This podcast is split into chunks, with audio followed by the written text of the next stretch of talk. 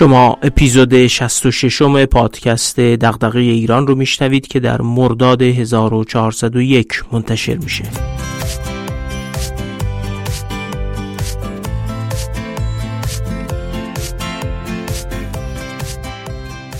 من محمد فاضلی هستم و تو این پادکست از کتابا و متونی میگم که میشه از اونها مباحثی درباره توسعه و بهبود مسائل جامعه ایران رو یاد گرفت یا حداقل به سوالاتی از جنس دغدغه ایران بیشتر و بهتر فکر کرد.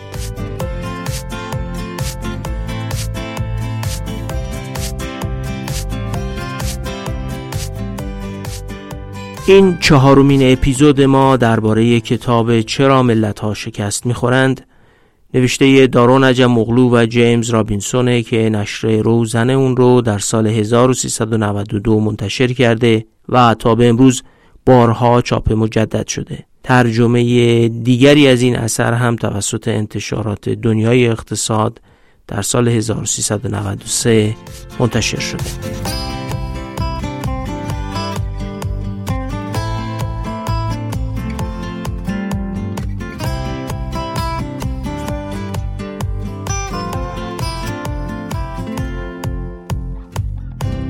ما روایت کتاب چرا ملت ها شکست می‌خورند رو از اپیزود 63 شروع کردیم.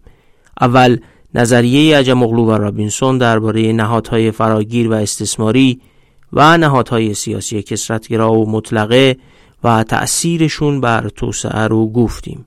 اپیزود 64 رفتیم سراغ تاریخ انگلستان و اپیزود 65 تاریخ نهادها در آمریکا، استرالیا، فرانسه، ژاپن، اسپانیا و جمهوری ونیز رو شرح دادیم. خب حالا وقتشه که به تاریخ بقیه کشورهایی سر بزنیم که عجم اقلو و رابینسون اونها رو به عنوان مصادیقی از نهادهای استثماری یا فراگیر بررسی کردن.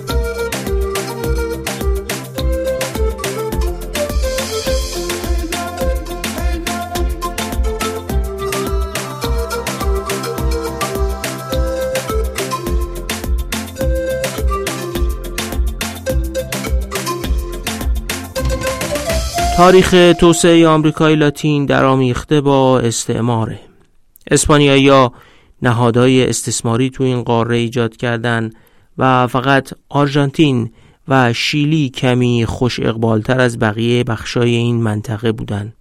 این دو کشور افراد بومی و معادن زیادی نداشتند و اسپانیایی که تمام توجهشون رو قلم روی تمدنهای آستک، مایا و اینکاها به خودش جلب کرده بود تا حدودی از این دو کشور قافل شدند. ولی بقیه منطقه آمریکای لاتین به شدت تحت تأثیر نهادهای استثماری قرار گرفت. گواتمالا تو منطقه تمرکز اسپانیایی شاخصی از میراث نهادهای استثماری. او جامعه شناس گواتمالایی نزدیک به 22 خاندان رو در این کشور شناسایی کرده که با 26 خاندان وابسته به اون خاندانهای اولیه کمتر از یه درصد جمعیت این کشور رو تشکیل میدن و از حدود سال 1531 میلادی قریب 500 سال پیش تا به امروز قدرت رو همین خانواده ها در دست دارن. وضعیت گواتمالا مستاق کاملی از فرایند تاریخی چرخه شومه. فرایندی که در اون نهادهای سیاسی استثماری منجر به نهادهای اقتصادی استثماری میشن و این نهادها عده اندکی رو به هزینه بقیه جمعیت ثروتمند می‌کنن. اونایی که از نهادهای استثماری بهرهمند میشن از قبل این نهادها منابعی رو به دست میارن تا باش ارتش خصوصی تشکیل بدن مزدور استخدام کنن قضات رو بخرن رأی بخرن و قدرت رو در دست بگیرن. گواتمالا در زمان ورود استعمارگرای اسپانیایی دو میلیون جمعیت مایا داشت. کلی از این جمعیت بر اثر بیماریهایی که اسپانیایی وارد کردن مردن و بقیه مردمم به عنوان انکومیندا که یه نظام کار اجباری بود در اختیار فاتحای اسپانیایی قرار گرفتن.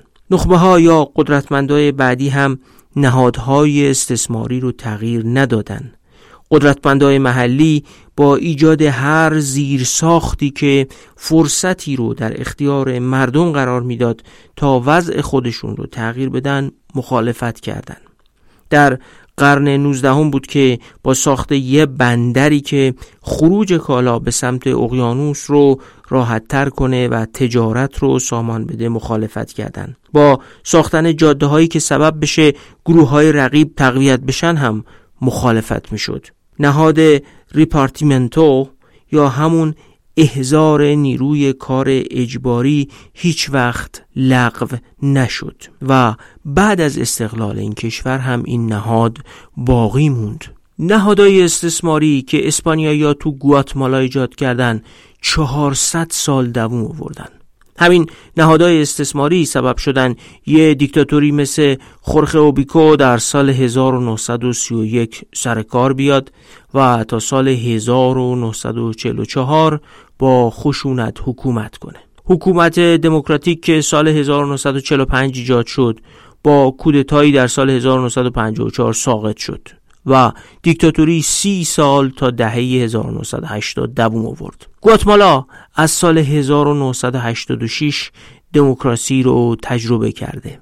اما تو همه این فراز و فرودای دیکتاتوری و دموکراسی یه چیزی ثابت باقی مونده اونم نهادا و هویت فرادستایی که استثماری عمل می‌کنن یه معنیش اینه که وقتی نهادا استثماری هن انتخابات و تغییر دموکراتیک هم می‌تونه ظاهری باشه و تغییر اساسی در مناسبات فرادستان و فرودستان ایجاد نکنه.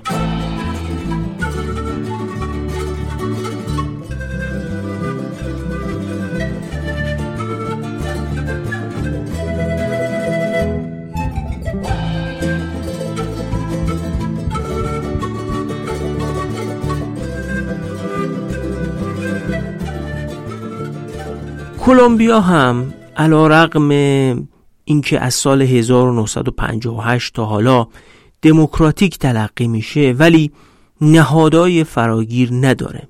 گروه های شورشی که اغلبشون هم انقلابیون کمونیست هستن تو روستاها از مردم مبالغی می‌گیرن و در مقابلش از اعمال خشونت قتل یا آدمربایی خودداری می‌کنن عملا اخخازی می‌کنن. استفاده زمیندارا از شبه نظامیا در برابر چریکای چپ و شبه نظامی های راستگرا خیلی متداوله. انتخابات هم تو این کشور تحت فشار شبه نظامی ها بوده و هست. کلمبیا دولتی داره فاقد تمرکز کافی که توانایی سیطره پیدا کردن کامل بر قلمرو خودش رو هم نداره تو مناطق بزرگ شهری مثل بوگوتا یا بارانکویلا دولت خدمات عمومی هم میده اما بخش قابل توجهی از کشور این خدمات عمومی رو دریافت نمی کنن. شبه نظامی ها و حکام سیاسی در مناطقی که یه نظم و نسقی داره و امنیت برقراره به یه توافقی با هم رسیدن نهادهای سیاسی کلمبیا هم انگیزه در سیاست مدارا ایجاد نمی کنن که خدمات عمومی رو به شکل گسترده در کشور برقرار کنن و از جمله اینکه نظم و امنیت رو برقرار کنن آرژانتین هم مثال دیگه ای از همکاری نهادهای اقتصادی و سیاسی استثماریه. آرژانتین در زمان جنگ جهانی اولی که ثروتمندترین کشورهای جهان بود. عجم اغلو و رابینسون خودشون یه جایی میگن میگن که اگر یک نامزد وجود داشت برای اینکه امروز ابرقدرت باشه و ثروتمندترین کشور جهان باشه اون کشور می‌تونست آرژانتین باشه در اون تاریخ. اما بعد از اون دوران رونق یه افت بیوقفه نسبت به کشورهای غربی و اروپا و آمریکای شمالی شروع شد و تا دهه 1970 و 1980 دیگه به یه زوال مطلق آرژانتین انجامیده بود. این ظهور و افول اقتصاد آرژانتین به حدی پیچیده و معماگونه است که سیمون کوزنتس درباره این کشور گفته که چهار دسته کشور در جهان وجود داره. توسعه یافته در حال توسعه ژاپن و آرژانتین. یعنی آرژانتین رو نمونه یک کشوری که توش دسته بندی جایی نمی‌گیره لحاظ کرده. اما عجم اغلو و رابینسون معتقدن این ظاهر پیچیده اقتصاد آرژانتین رو میشه با ماهیت استثماری نهادهاش توضیح داد. یه گروه اندکی از فرادستان تو سالهای خوشبختی اقتصادی آرژانتین همون قبل از جنگ جهانی اول ثروت رو به دست می آوردند از چه طریقی؟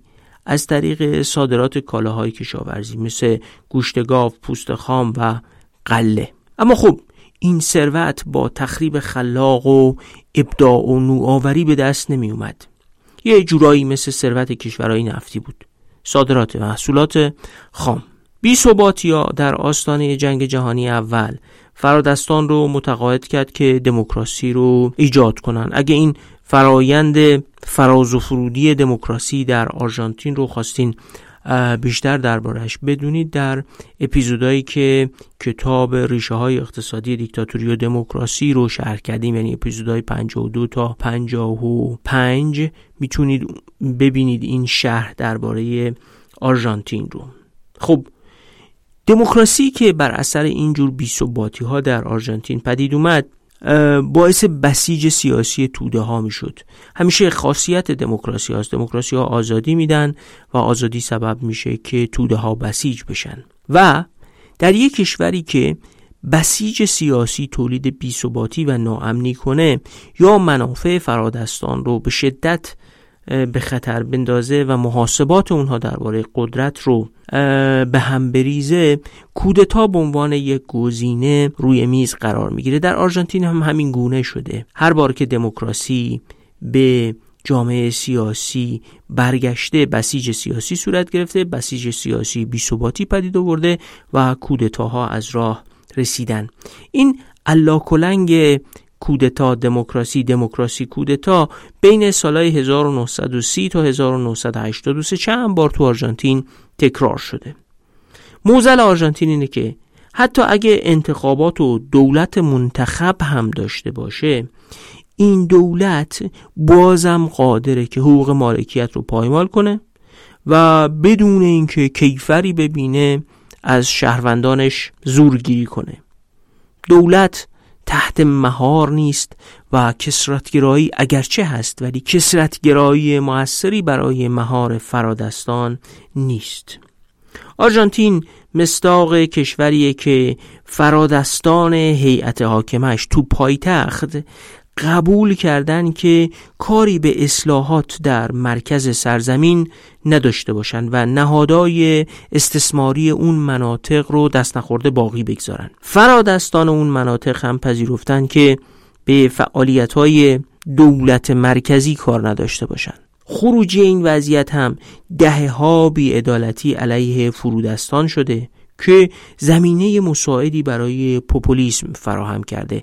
وقتی فرودستان برای دهه ها سالها تحقیر میشن و تبعیض رو احساس می‌کنن نارضایتی که در اونها شکل می‌گیره اونها رو مستعد می‌کنه که با خیزش پوپولیست ها و افرادی که حرف های احساسی می‌زنن از عدالت حرف می‌زنن دورشون رو بگیرن و جریان های پوپولیستی شکل بگیره. به همین خاطری که انباشت تبعیض و بیعدالتی خودش مولد بیثباتی سیاسیه. اینقدر این وضعیت در آرژانتین وخیمه که یکی از مشهورترین اشکال پوپولیسم آمریکای لاتین رو به اسم رئیس جمهور سابق آرژانتین خوان پرون می‌شناسن. یعنی پرونیسم در ادبیات علوم سیاسی و علوم اجتماعی به عنوان شاخصه پوپولیسم آمریکای لاتین مطرحه. پوپولیستا تو کشورهایی با بیعدالتی زیاد راحت می‌تونن شعارهای مردم پسند سر بدن و مردم رو دور خودشون جمع کنن و به قدرت برسن.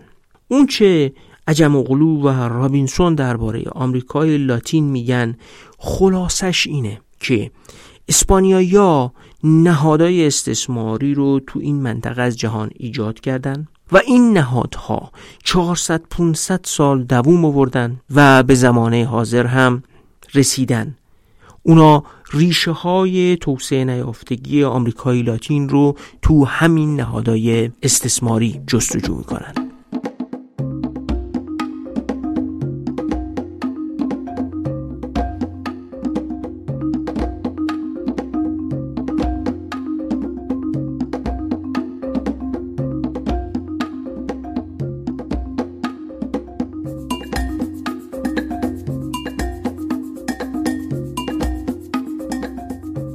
عجم اغلو و رابینسون تاریخ آفریقا رو هم برای تقویت نظریه خودشون و نشون دادن درستیش بررسی کردن. سیرالئون، زیمبابوه و بوتسوانا موردهای اصلیه که اونا بررسی می‌کنن. ما فقط داستان سیرالئون رو میگیم اونم به جهت رعایت اختصار. سیرالئون از سال 1896 مستعمره بریتانیا میشه. انگلیسی ها بین سالهای 1896 تا 1898 یه خط راهن اونجا می‌سازن. این خط راهن رو ساختن تا سرعت ترابری و تجارت استعماری قهوه کاکائو و الماس رو بالا ببرن. وقتی تو سال 1961 استقلال سیرالئون بعد از حدود 70 سال به رسمیت شناخته میشه قدرت رو انگلیسی ها واگذار می‌کنن به فردی به نام میلتون مارگای. اما انتخابات سال 1967 رو یه حزبی به نام کنگره مردم به رهبری سیاکا استیونز می‌بره. جالب اینه که این آقای استیونز اون خط راهنی رو که انگلیسی ها ایجاد کرده بودن به کلی از بین می‌بره. دلیل؟ چون راهن به منطقه مندلند منتهی می‌شد که کشاورزاش قهوه و کاکائو تولید می‌کردن. و عمدتا به رقیب انتخاباتی آقای استیونز رأی داده بودند. حتی واگونا و تجهیزات راهن رو هم حراج می‌کنه تا امکان بازگشت راهن وجود نداشته باشه. نهادهای استثماری سیاسی سیرالئون به سیاکا استیونز اجازه می‌داد راهن رو از بین ببره. هزینه های اقتصادی سنگین به مردم تحمیل کنه و در دوگانه بین تحکیم قدرت خودش یا فراهم کردن رشد اقتصادی برای مردم بیچونه چرا همون گزینه اول یعنی تحکیم کردن قدرت خودش رو انتخاب کنه. استیونز روش استعماری بریتانیا در خرید محصولات کشاورزی رو هم ادامه میده. بریتانیا یا یه نهادی در سیرالئون درست کرده بودن به اسم هیئت‌های بازاریابی. بهونهشون این بود که قیمت‌های جهانی کاکائو بالا پایین میشه. و این هیئت ها در زمان پایین بودن قیمت های جهانی یه قیمت بالاتری به کشاورزا می‌پردازن و تو زمانی که قیمت های جهانی بالا میرن اونا به عکس عمل می‌کنن و یه قیمت های پایین تری می‌پردازن و در نتیجه نوسان های قیمت رو برای کشاورزا جبران می‌کنن. خب در مقابل این ظاهرا جبران کردن نوسان قیمت ها هم از کشاورزا انتظار داشتن یا مجبور بودن که کل محصول کاکائوشون رو بفروشن به بریتانیایی تفاوت قیمت بازار با قیمت خرید اجباری از کشاورز می‌شد سود خریدار یا همون مالیاتی که کشاورز بدبخت میپرداخت. کشاورز سیرالونی تا عواست دهه 1960 با قیمتی که انگلیسی ها تعیین می‌کردن کالاشون رو به اونا میفروختن. در از این نوعی محروم کردن کشاورز از بازار بود. این قیمت حدود 56 درصد قیمت نخل روغنی 48 درصد قیمت جهانی کاکائو و 49 درصد قیمت قهوه بود. تقریبا کشاورز سیرالونی 50 درصد قیمت جهانی رو بابت محصولاتش دریافت می‌کرد. اما وقتی استیونز حاکم شد بر سیرالئون این رقم به ده درصد رسید. و جانشین استیونز خیلی لطف کرد این رقم رو به میانگین بین 19 تا 37 درصد رسوند. در اصل کشاورز روستایی باید منافع خودش رو می‌داد به هیئت بازاریابی. دقت کنید یکی از ابزارهایی که استثمارگرا استفاده می‌کنن از بازار بیرون کردن فرودستانه. همین که دسترسی فرودستان به بازار قطع بشه مجبور میشن تحت شرایط استثماری کار کنن. استیونز یا بریتانیا فرقی نمی‌کنه. کشاورز سیرالونی رو از بازار محروم می‌کردن و می‌گفتن محصولت رو به اون قیمتی که من میگم به اون کسی که من تعیین می‌کنم بفروش. هر جای دیگه ای همین اتفاق بیفته میشه احتمال قوی داد که قدرت سیاسی داره مردم رو فقیر و منافعی رو به جیب خودش یا اقشار خاصی واریز می‌کنه. رابرت بیتس محقق سرشناس درباره اقتصاد و جامعه آفریقا معتقد عملکرد بد کشاورزی آفریقا به جغرافیاش یا فرهنگ مردمش ربط نداشته. بلکه همین سیاست های قیمتگذاری هیئت‌های بازاریابی بوده که هر گونه انگیزه رو از کشاورز برای سرمایه گذاری گرفته حتی برای یادگیری گرفته. استفاده از کود شیمیایی ارزشی نداشته. وقتی کشاورز بدونه که هر چقدر زحمت بکشه نوآوری کنه سرمایه گذاری کنه در نهایت 10 درصد یا 15 درصد یا 20 درصد قیمت محصولش گیرش میاد انگیزه برای سرمایه گذاری نداره. بریتانیا یا حتی تو سیرالئون استخراج الماس از معادن آبروفتی رو هم انحصاری کرده بودن. معادن آبروفتی معادنی هن که خیلی لازم نیست در عمق زمین پیش برن در سطح و در فاصله کم از سطح زمین مواد ارزشمند وجود دارن. اینا رو هم انحصاری کرده بودن و استیونز هم اسم این انحصاری کردن رو گذاشت ملی کردن و بازم منابع به دولت و خودش می‌رسید. جالبه که استیونز حتی یه ارتش قوی هم ایجاد نکرد تا با کمک ارتش بر سیرالئون حکومت کنه. چون می‌دونست یه ارتش قوی بلای جون خودش هم میشه. به جای ارتش قوی واحدای شبه نظامی وفادار به خودش رو ایجاد کرد. این همون چیزیه که بهش میگن خصوصی سازی خشونت. خصوصی سازی خشونت هم در نهایت به کاهش ظرفیت ارائه خدمات امنیت عمومی منجر میشه. خصوصی سازی خشونت یعنی امنیت برای افراد خاص. برای کسایی که می‌تونن پول امنیت رو بپردازن. طبیعیه در این شرایط. امنیت برای کسی میشه که بتونه پول بیشتری رو بپردازه نه یک کالای عمومی برای همه. اینجاست که یه رقابتی بر سر خصوصی سازی خشونت هم شکل می‌گیره و ریشه جنگ های داخلی یا شرایط دیگه از خشونت فراگیر رو هم ایجاد می‌کنه. تجربه سیرال اون خیلی خوب نشون میده که نهادهای سیاسی استعماری منجر به شکلگیری نهادهای اقتصادی استثماری میشن و این نهادها عده اندکی رو به هزینه بقیه ثروتمند می‌کنن. نهادهای استثماری با خلق قدرت مهار نشده و نابرابری زیاد درآمدی مخاطرات بازی سیاسی رو هم افزایش میدن.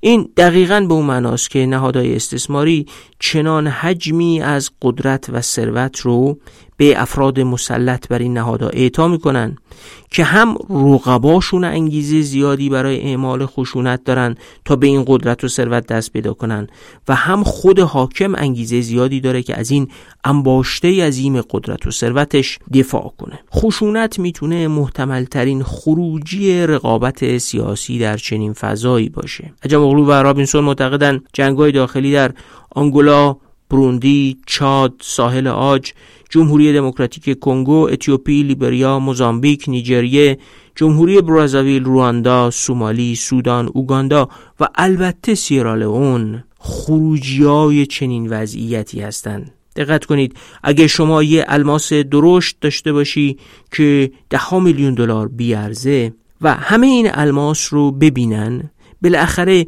کسایی پیدا میشن که طمع کنن این الماس رو به هر قیمتی از جمله خشونت تا حد مرگ از شما بقاپن. شما هم انگیزه داری به هر قیمتی از الماست دفاع کنی. این وضعیت جنگ داخلی رو در آفریقا پدید آورده. نهادهای سیاسی کسرتگرا اجازه نمیدن قدرت مثل الماس عظیم در دست رهبران سیاسی انباشت بشه.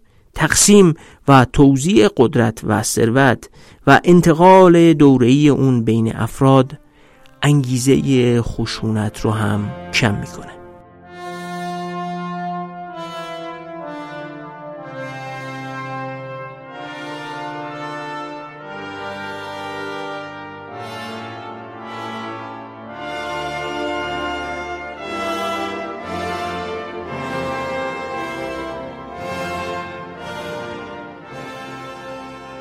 تا اینجا همش از امکان پذیری رشد با نهادهای فراگیر گفتیم آیا معنیش اینه که رشد اقتصادی تحت سیطره نهادهای استثماری ناممکنه؟ نه کی گفته؟ عجم اغلو و رابینسون شواهدی آوردن از اینکه اتفاقا رشد زیر سیطره نهادهای استثماری هم ممکنه اما محدودیت داره و تجربه تاریخی نشون میده که به احتمال زیاد به بنبست می‌رسه اول از تجربه شوروی شروع کنیم. روسیه هم مثل بقیه اروپای شرقی از اون مناطقی بود که تا اون خیارکی یا مرگ سیاه قرن چهاردهم باعث از بین رفتن نهادهای فئودالی و استثماریش نشد. این نهادها تا قرن نوزدهم هم تو روسیه دووم آوردن. روسیه تزاری هم میراث‌دار نهادهای استثماری با ترس از تخریب خلاق ناشی از فناوری بود. سیاست های ایگور کانکرین وزیر امور مالی تزارها تو سالهای 1823 تا 1844 نقش اساسی در مقابله با تغییرات فنی تهدید کننده قدرت تزارا داشت. تزار نیکولای اول اونقدر از تغییرات همراه با فناوری میترسید که یه بار تو سخنرانیش گفته بود هم دولت و هم تولید کنندگان باید توجه خود را به یک موضوع معطوف کنند. چرا که بدون آن کارخانه ها بیش از آن که رحمت باشند مصیبت و بلا خواهند شد. این موضوع مراقبت از کارگران است که تعداد آنها هر سال افزایش می‌یابد آنها نیازمند نظارت جدی و پدرانه بر اخلاق و کردارشان هستند بدون این نظارت این جمعیت انبوه به تدریج فاسد خواهند شد و نهایتا تبدیل به یک طبقه بسیار بدبخت و خطرناک برای اربابانشان می شوند. کاملا ترس از صنعتی شدن ترس از اینکه طبقه کارگری پدید بیاد و تحولات اجتماعی ناشی از فناوری بروز کنه در این گفتار موج می‌زنه. نیکولای میترسید که تخریب خلاق صنعت بنیان وضعیت سیاسی روسیه رو تضعیف کنه. الیزابت اول در انگلستان هم از همین میترسید.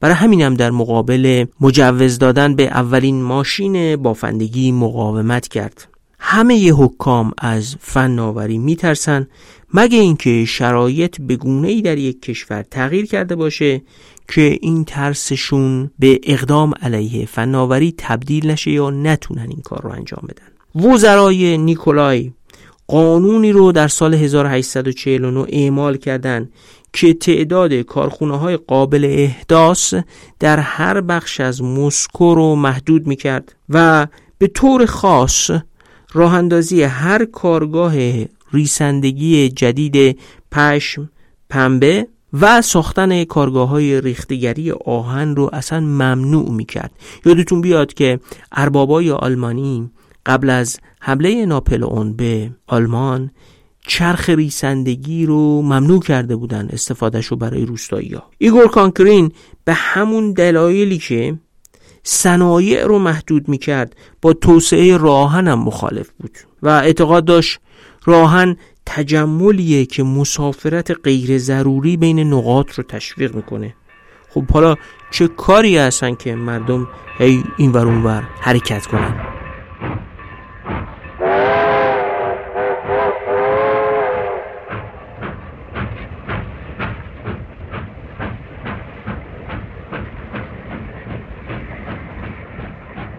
راه برده مخالفت با صنعت و بالاخص مخالفت با راه آهن که جناب نیکولای در پیش گرفته بود تو تاریخ اروپا و غرب هم البته چیز عجیبی نبود. گفته بودیم قبلا که اربابای آلمانی استفاده از ماشین ریسندگی رو ممنوع کرده بودند. اما مصادیق مهمتری هم وجود داشت. فرانسیس اول که به عنوان آخرین پادشاه امپراتوری مقدس روم از 1792 تا 1806 حکومت کرد. بعدش هم تو منطقه اتریش مجارستان امپراتور شد و تا سال 1835 امپراتور بود. همین روی کرده داشت. یه بار خودش توی سخنرانی خطاب به معلما گفته بود من احتیاج به دانشمندان ندارم بلکه شهروندان خوب و صادق می‌خواهم. وظیفه شما این است که جوانان را این چنین تربیت کنید.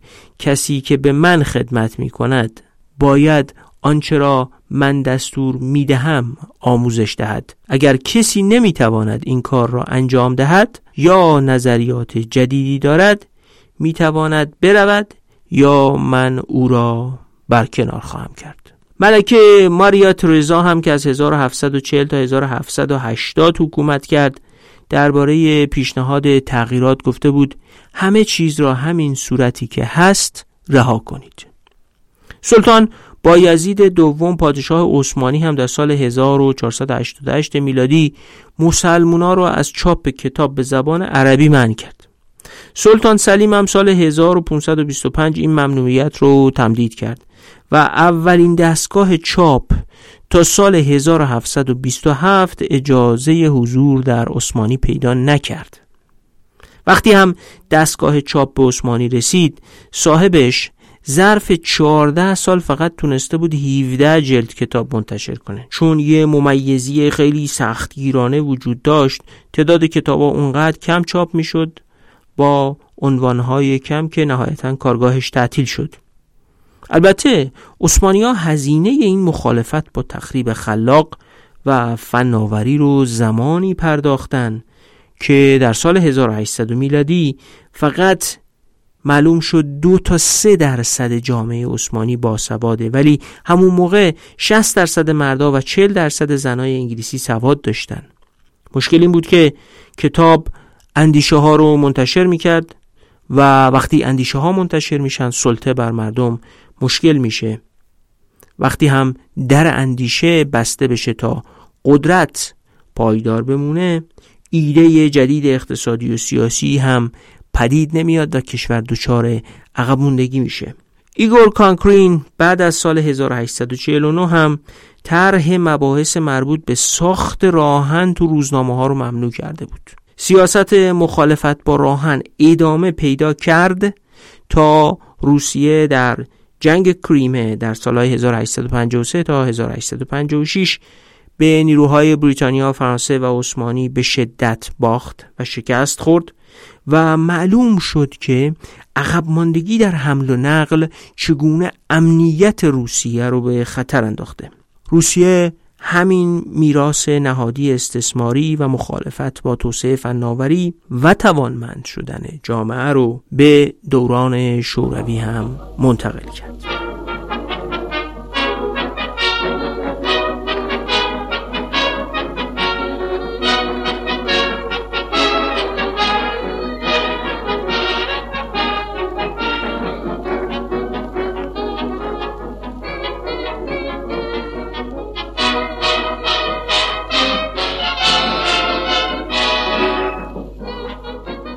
اما اگرچه نهادهای استثماری از دوران روسیه به شوروی منتقل شدن اما جالب اینه که شوروی تحت حکومت استالین یه دوره رشد اقتصادی زیاد و صنعتی شدن رو طی کرد. این دوره اونقدر موفق به نظر می رسید که خیلی ها حتی از اقتصاددانا تو غرب معتقد بودن شوروی بالاخره بر آمریکا پیشی می‌گیره. رشد اقتصادی به سبک استالین هم خیلی ساده بود.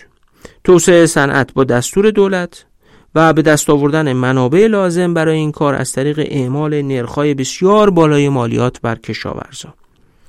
استالین می‌تونست با نظام اشتراکی شده کشاورزی کل محصول رو از کشاورزا بگیره. یه چیزی شبیه همون کاری که هیئت‌های بازاریابی در سیرالئون انجام می‌دادن. این غذای گرفته شده و محصول گرفته شده از کشاورزا رو صرف تغذیه مردم تو کارخونه ها بکنه و دائم کارخونه جدید بسازه. البته که این روش برای روستایی بیچاره فلاکت بار بود. اما خب در یه نظام سیاسی فاقده تکسرگرایی و بدون قدرت مردم با قدرت متمرکز در دست دیکتاتور کشاورز کاری از دستش بر نمیاد. مزرعه اشتراکی هم هیچ محرکی برای نوآوری و سخت کوشی افراد باقی نمیذاشت. همینم هم باعث سقوط تولید شد. از اون چیزی هم که کشاورز تولید می‌کرد. اونقدر مالیات می‌گرفتن و اونقدر محصول رو ازش می‌گرفتن که چیزی برای خوردن خودش باقی نمیموند و مردم از شدت گرسنگی میمردن. در پایان برنامه توسعه که استالین در نظر گرفته بود حدود 6 میلیون نفر فقط از قحطی مردن.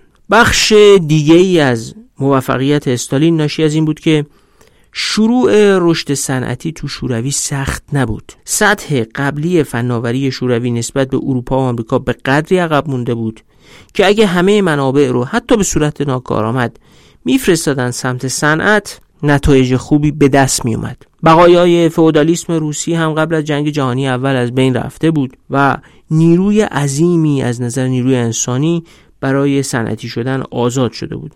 حالا استالین داشت این نیرو رو هرچند خیلی ناکارآمد ولی با خشونت برای صنعتی شدن به کار می گرفت و صنعتی سازی استالین یه شیوه ظالمانه برای استفاده از این ظرفیت بود. استالین در اصل نوعی بازتخصیص نیروی آزاد شده از فئودالیسم رو در قالب صنعت انجام می‌داد. عجم اغلو و رابینسون به تبعیت از جریان اصلی علم اقتصاد معتقدند بهترین راه برای اون که جامعه ای از منابعش کارآمد استفاده کنه اینه که به افراد اجازه بده خودشون از طریق نظام بازار تصمیم گیری کنن اما نظام استالین این اختیار و قدرت بازار رو از شوروی گرفته بود رشد دوران استالین هم نه از طریق فناوری و نوآوری بلکه با باز تخصیص نیروی کار و انباشت سرمایه از طریق ایجاد ابزارالات و کارخانجات جدید ایجاد می.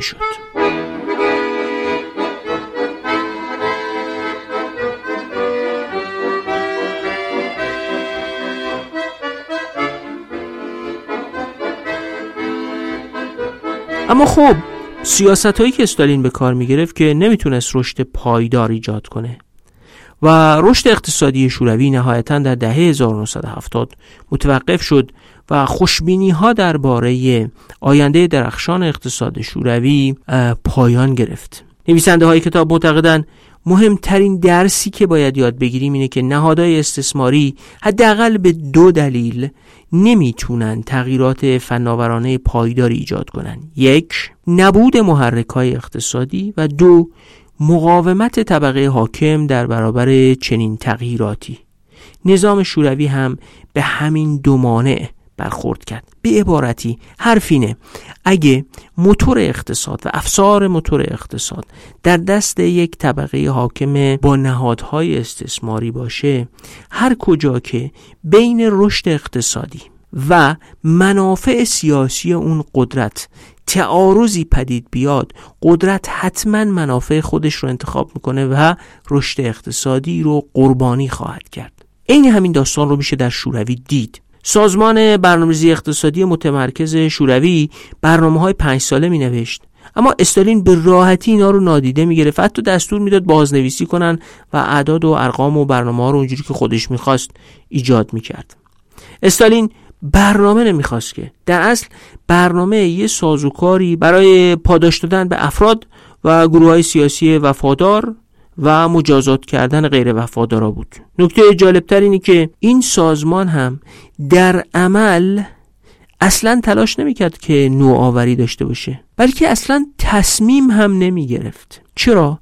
چون اگه کسی تصمیمی می گرفت و اون تصمیم بد از کار در می اومد یا نه استالین از نتیجه اون تصمیم خوشش نمی اومد ممکن بود تصمیم گیرنده تیربارون بشه. خب کسی زیر بار تصمیم گیری نمیره که در نهایت ممکنه منجر به تیربارون بشه.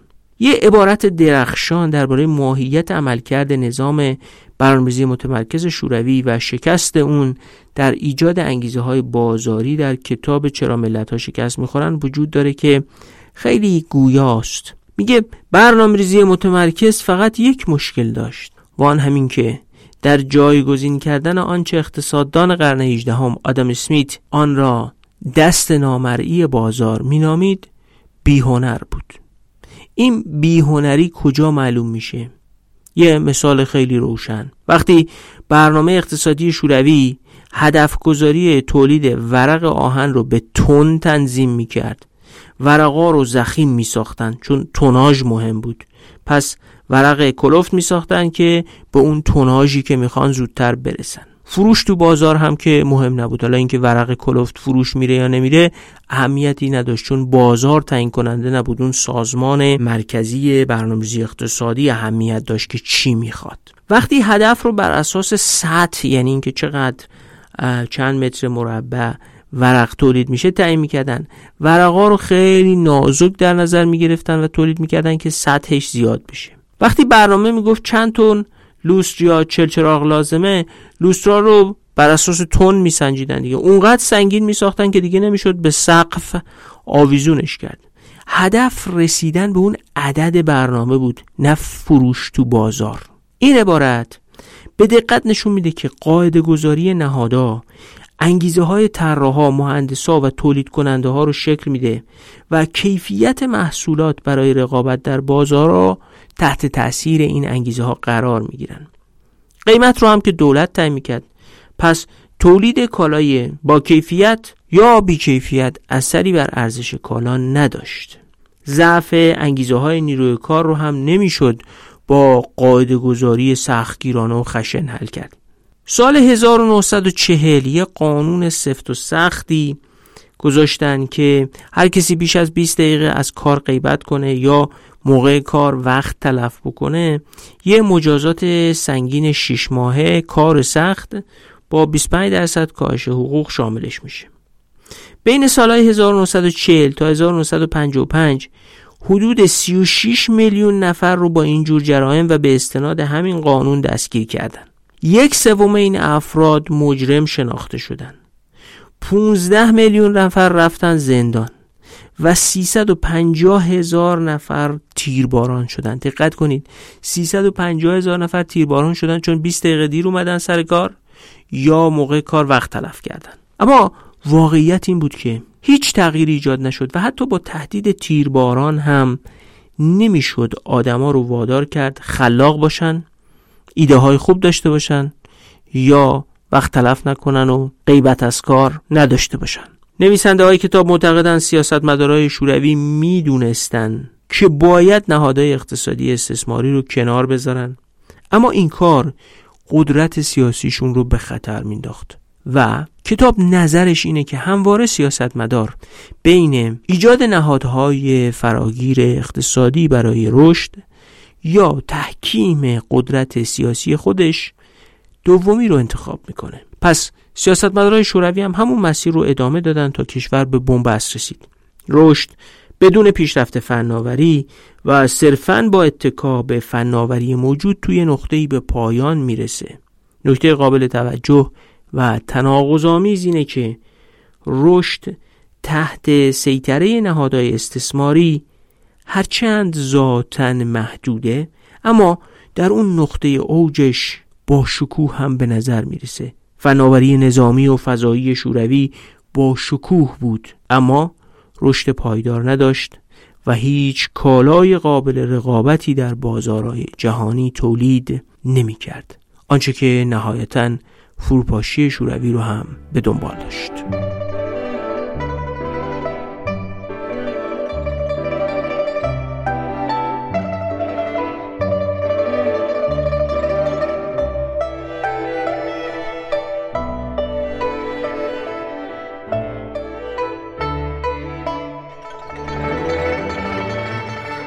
عجم اغلو و رابینسون معتقدن علا رقم سهم بزرگ چینی ها در تمدن جهان و اقتصاد بزرگی که در طول تاریخ داشتن همیشه حکام چینی از تخریب خلاق ترسیدن چون ثبات سیاسی حکومتشون رو به خطر مینداخته و درست به همین دلیل در اوج قدرت دریانوردی چین یه دفعه امپراتور مانع توسعه قدرت دریایی چین میشه. این مانع شدن درست در زمانی اتفاق میفته که قدرت های استعماری اروپایی تازه داشتن بر دریاها مسلط می شدن. حداقل تجربه توسعه تجارت دریایی تجار انگلیسی با مستعمرات و تأثیرات عمیقی که قدرت گرفتن این تجار بر محدود کردن قدرت پادشاه در انگلستان داشت نشون میده حکام چینی درست برآورد کرده بودن. اگه هدفشون حفظ قدرت خودشون بود نه رشد اقتصادی کشورشون کارشون درست بود اینکه ناوگان رو محدود کنن. اونا نمی‌خواستن قدرت اقتصادی باعث تضعیف قدرت سیاسی خودشون بشه. چین کمونیستی هم دو دوره متفاوت تحول تحت نظارت نهادهای استثماری رو تجربه کرده. یکی دوران ماو تا سال 1976 و بعد دوران دنگ شیاوپنگ تا به امروز. دوران ماو عصر خشونت سیطره بیچون و چرای قدرت سیاسی و تصمیمات فاجعه باره از جهش بزرگ به جلو گرفته تا انقلاب فرهنگی. وقتی به خشونت شدید در انقلاب فرهنگی اعتراض میشه ماو در جواب افراد نگران گفته بود این مردک هیتلر حتی از این هم درنده خوتر بود. هرچه درنده خوتر بهتر. آیا اینطور فکر نمی کنید؟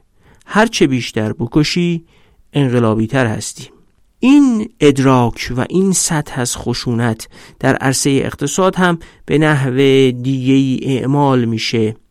همون برنامه‌ریزی متمرکزی که نوع دیگرش رو اقتصاد شوروی تجربه کرده بود.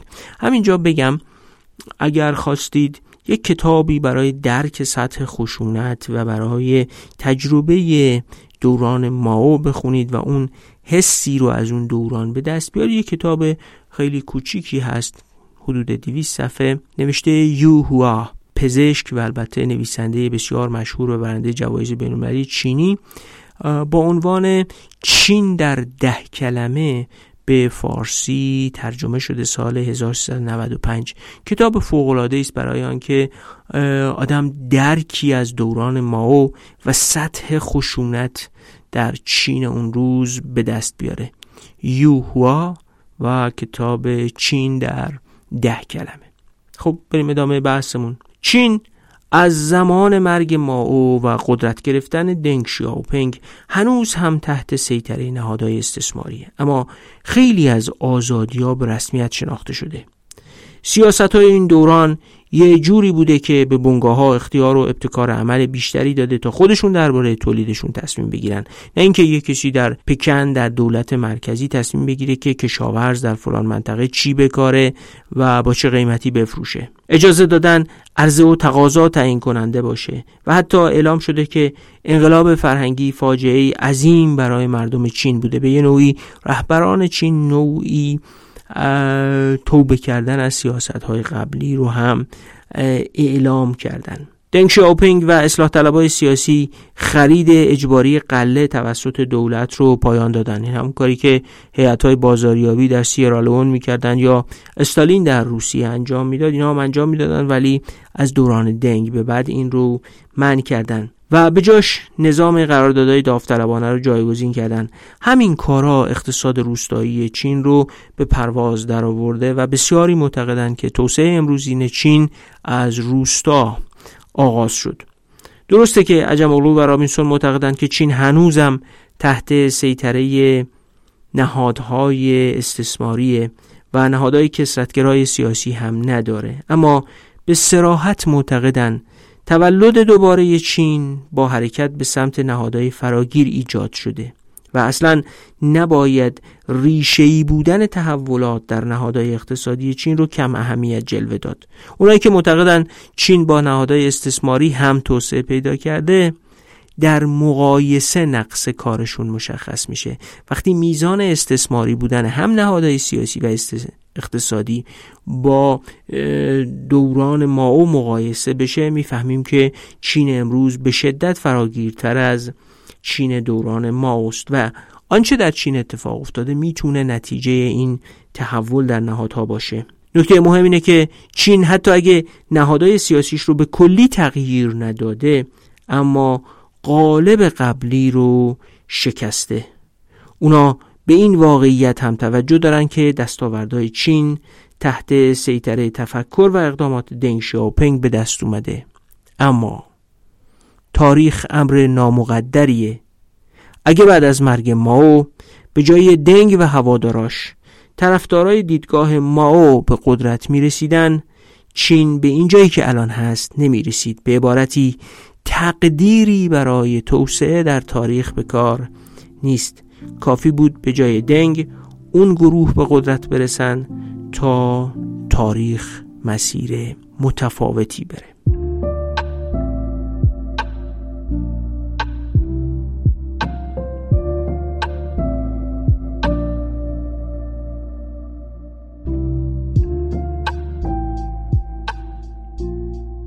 خب حالا بعد از دو سه اپیزود دور زدن تو تاریخ کشورهای مختلف می‌تونیم اونا رو جنبندی کنیم انگلستان به مدد رشد متوازن نهادهای سیاسی و اقتصادیش به مدد بزنگاه های تاریخی مناسب مثل مرگ سیاه و تجارت با مستعمرات و کنشگری های مناسبی که در مقاطع تاریخی مختلف به تشکیل و تقویت نهادهای فراگیر کمک کردن توسعه پیدا کرد. استرالیا و آمریکا هم تونستند در سایه نهادهای فراگیری که در شرایط خاص تاریخی ایجاد شدن شرایط مساعد برای توسعه رو داشته باشند. در اصل نهادهای مناسب تو این سه کشور مانع گسترش فناوری یا تخریب خلاق نشدن فرانسه هم با یه انقلاب خشن دست نهادهای استثماری رو از سر خودش و از سر بخش مهمی از اروپا کوتاه کرد و مسیر توسعه رو پیمودنی کرد. برعکس اروپای غربی روسیه و کشورهای شرق اروپا و عثمانی گرفتار نهادهای استثماری شدند. این بدبختی برای آمریکای لاتین آفریقا بخش مهمی از آسیا و بالاخص چین هم پیش آمده.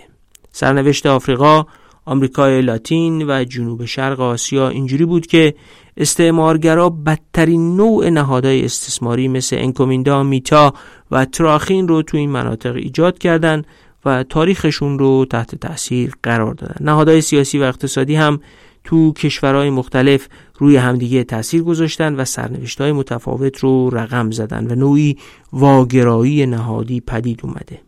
تو بعضیا چرخه تکاملی اتفاق افتاده یعنی نهاد سیاسی کسرتگرا باعث تولید نهاد اقتصادی فراگیر شده و نهاد اقتصادی فراگیر باعث تقویت کسرتگرایی سیاسی شده.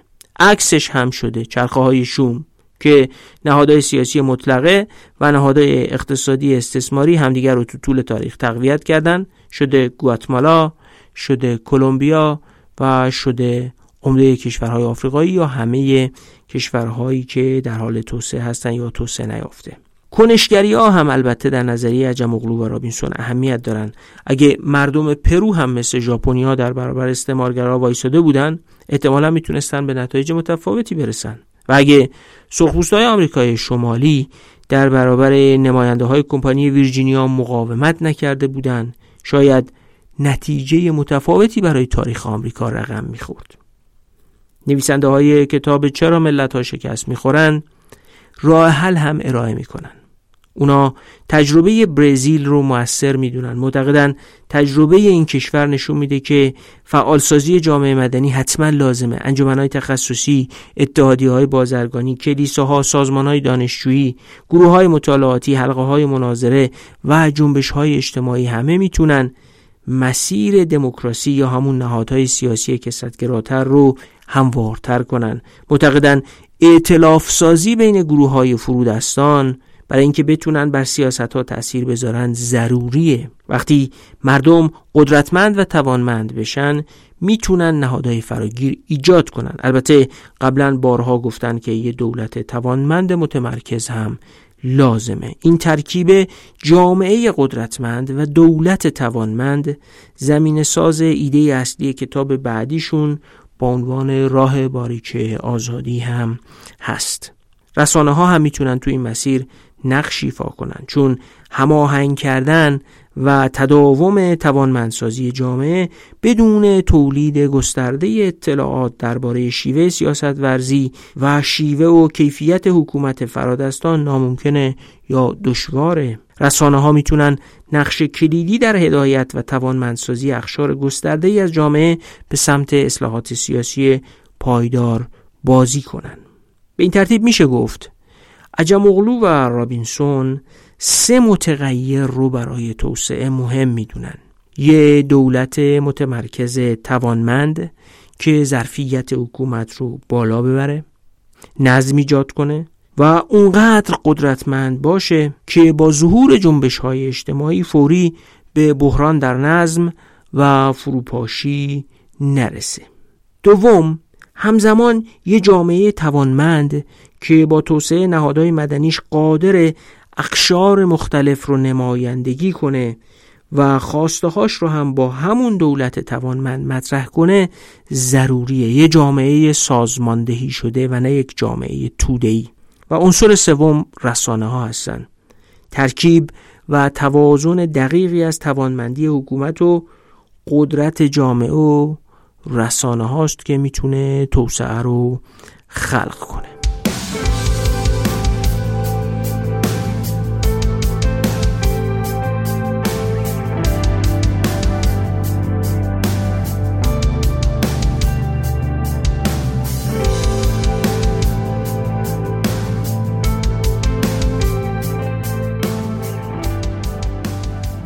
نمیشه روایت چرا ملت ها شکست می‌خورن رو گفت اما وارد نقده های وارد شده برای این کتاب نشد. البته قصد ندارم خیلی مفصل به نقدش بپردازم اما چند نکته مهم دربارش باید گفت. قبلش بگم همه آدمای مشهوری که درباره این کتاب حرف زدن حالا خواه محقق دانشگاهی بودن یا نبودن به جذابیتش در ساموزیش و شیرینی های انبوه روایت های تاریخیش و ایده های موثرش اشاره کردن. اما خب نقدهایی هم داشتن که بعضیش رو اینجا مرور می‌کنیم. بگذارید از نقدهای بیل گیتس که یه متخصص علوم اقتصادی اجتماعی و توسعه هم نیست شروع کنیم.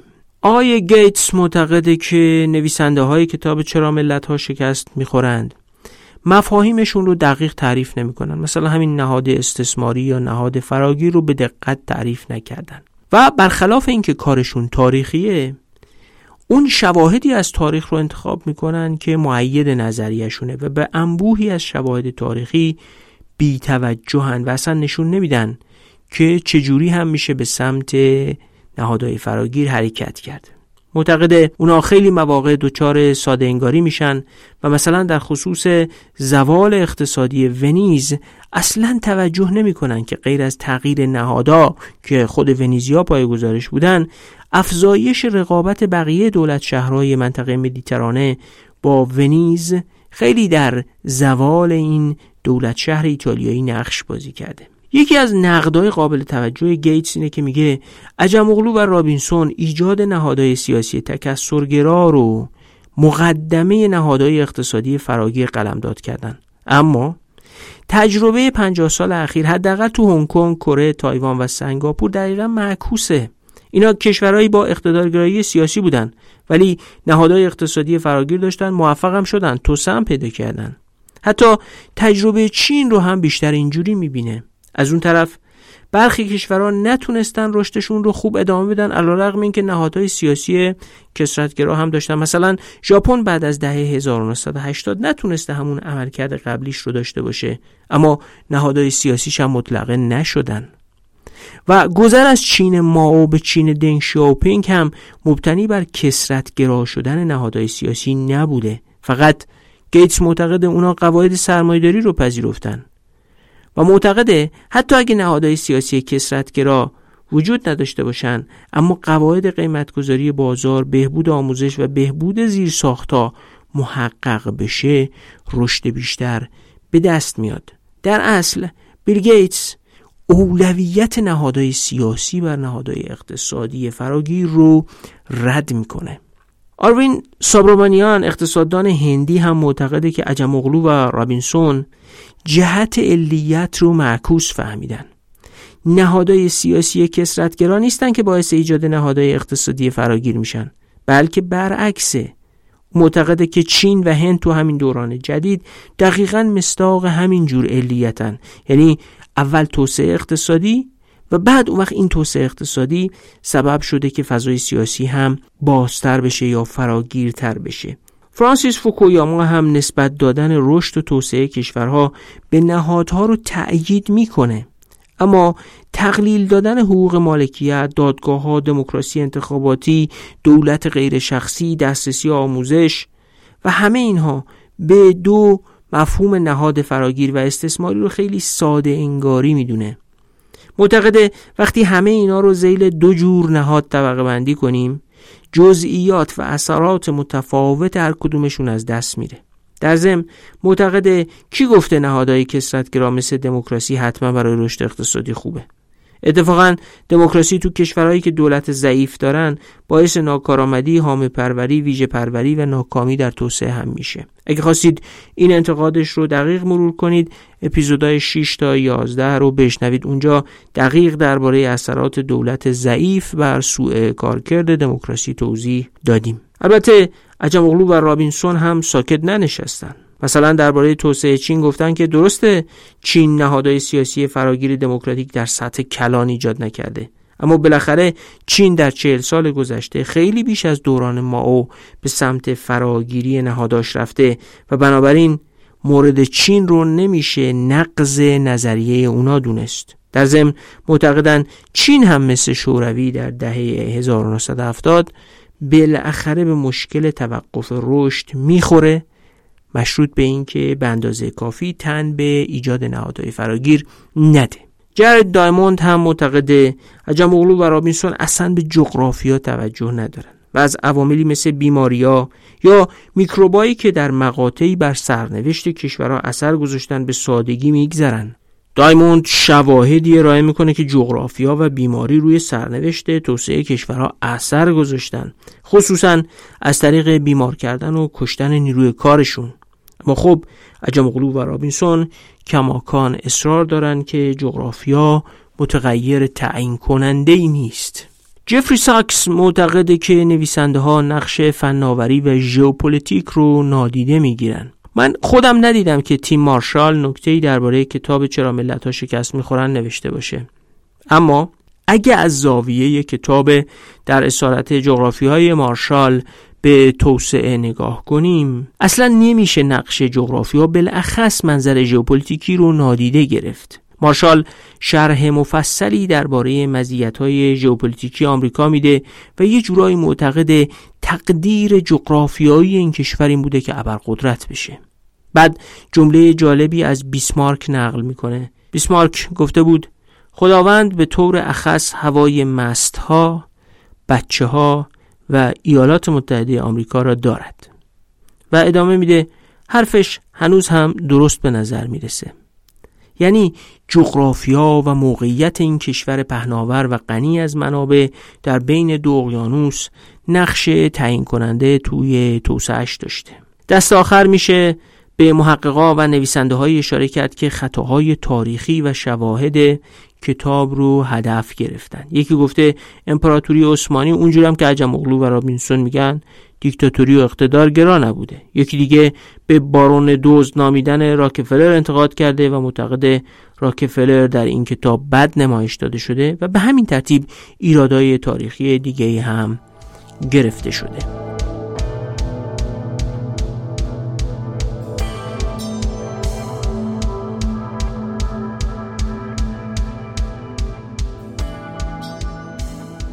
علا رقم همه این انتقادها همین که محققای بزرگی مثل دایموند، فوکویاما، جفری ساکس یا پاول کولیر درباره این کتاب نوشتن و شش برنده جایزه نوبل اقتصاد تحسینش کردن نشون دهنده اهمیت کتابه.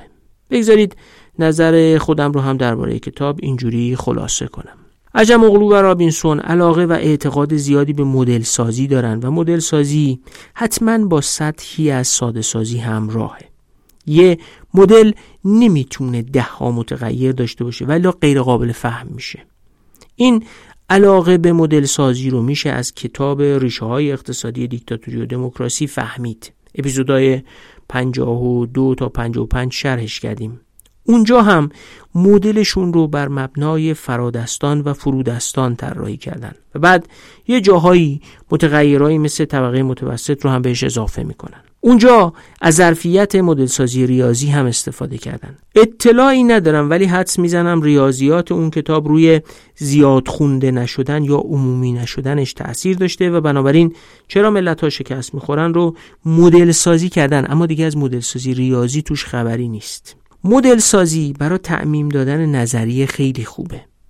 کما اینکه مدلشون درباره نهادهای فراگیر و استثماری رو به جغرافی های کل جهان و در طول تاریخ از تمدن مایا و آستک تا چین امروز بست میدن. اما مدل سازی باعث از دست رفتن پیچیدگی میشه. تاریخ توسعه هر کدوم از کشورهایی که عجم و رابینسون مرور می‌کنن پیچیدگی های زیادی داره و با متغیرهای مؤثری درگیره که تو کار اونا بزرگ نمایی که نمیشن هیچ حذف هم میشن. همین باعث میشه که اونا سیبل انتقادات بشن. هر محققی که متخصص تاریخ توسعه یک کشور باشه. متخصص تاریخ توسعه سیرالون آرژانتین، اسپانیا، آمریکا یا هر جای دیگری می‌تونه جزئیات مؤثری رو نشون بده که تو مدل ساده سازی شده اونا وجود نداره. اما خب مشکل زیاد کردن متغیرها و رفتن تو پیچیدگی تاریخی کشورها اینه که قدرت ساده سازی و مدل سازی از دست میره. اما میشه با این گزاره موافق بود که نهادهای فراگیر اقتصادی و کسرتگرای سیاسی در اغلب تاریخ و در اغلب کشورها نقش تعیین کننده در توسعه داشتن.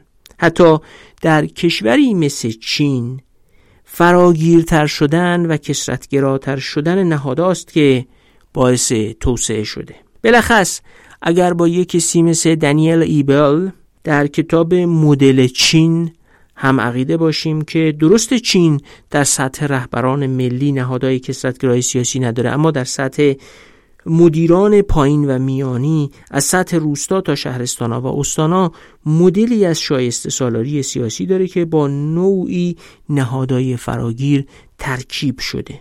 به علاوه نظریه عجم و رابینسون برای توضیح دادن مسیر تاریخ خیلی از کشورها به کار میاد.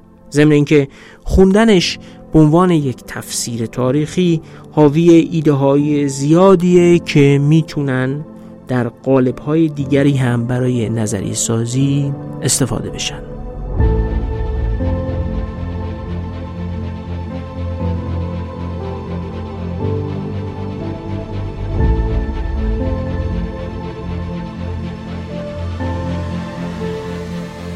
یه اطلاع رسانی بکنم و این اپیزود رو به پایان ببریم.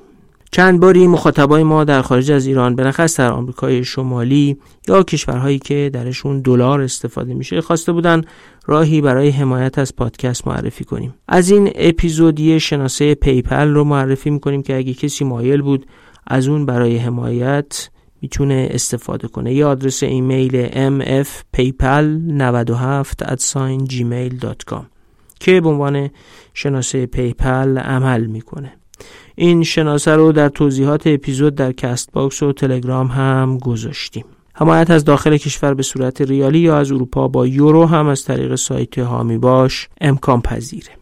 خیلی سپاسگزاریم که این چهارمین اپیزود در شرح کتاب چرا ملت ها شکست می‌خورن رو با ما بودین. سپاسگزاریم که کماکان ما رو به دیگران معرفی می‌کنید و اثرش رو روی افزایش تعداد مخاطبا می‌بینیم. تعداد دیگه ای از مخاطبامون هم داوطلب شده بودن که فهرست نویسی اپیزودها رو انجام بدن. از همشون سپاسگزاریم. امیدواریم بتونیم با این گونه حمایت های شما محتوای با کیفیت تری هم تولید بکنیم. فعلا تا اپیزود 66 خدا حافظ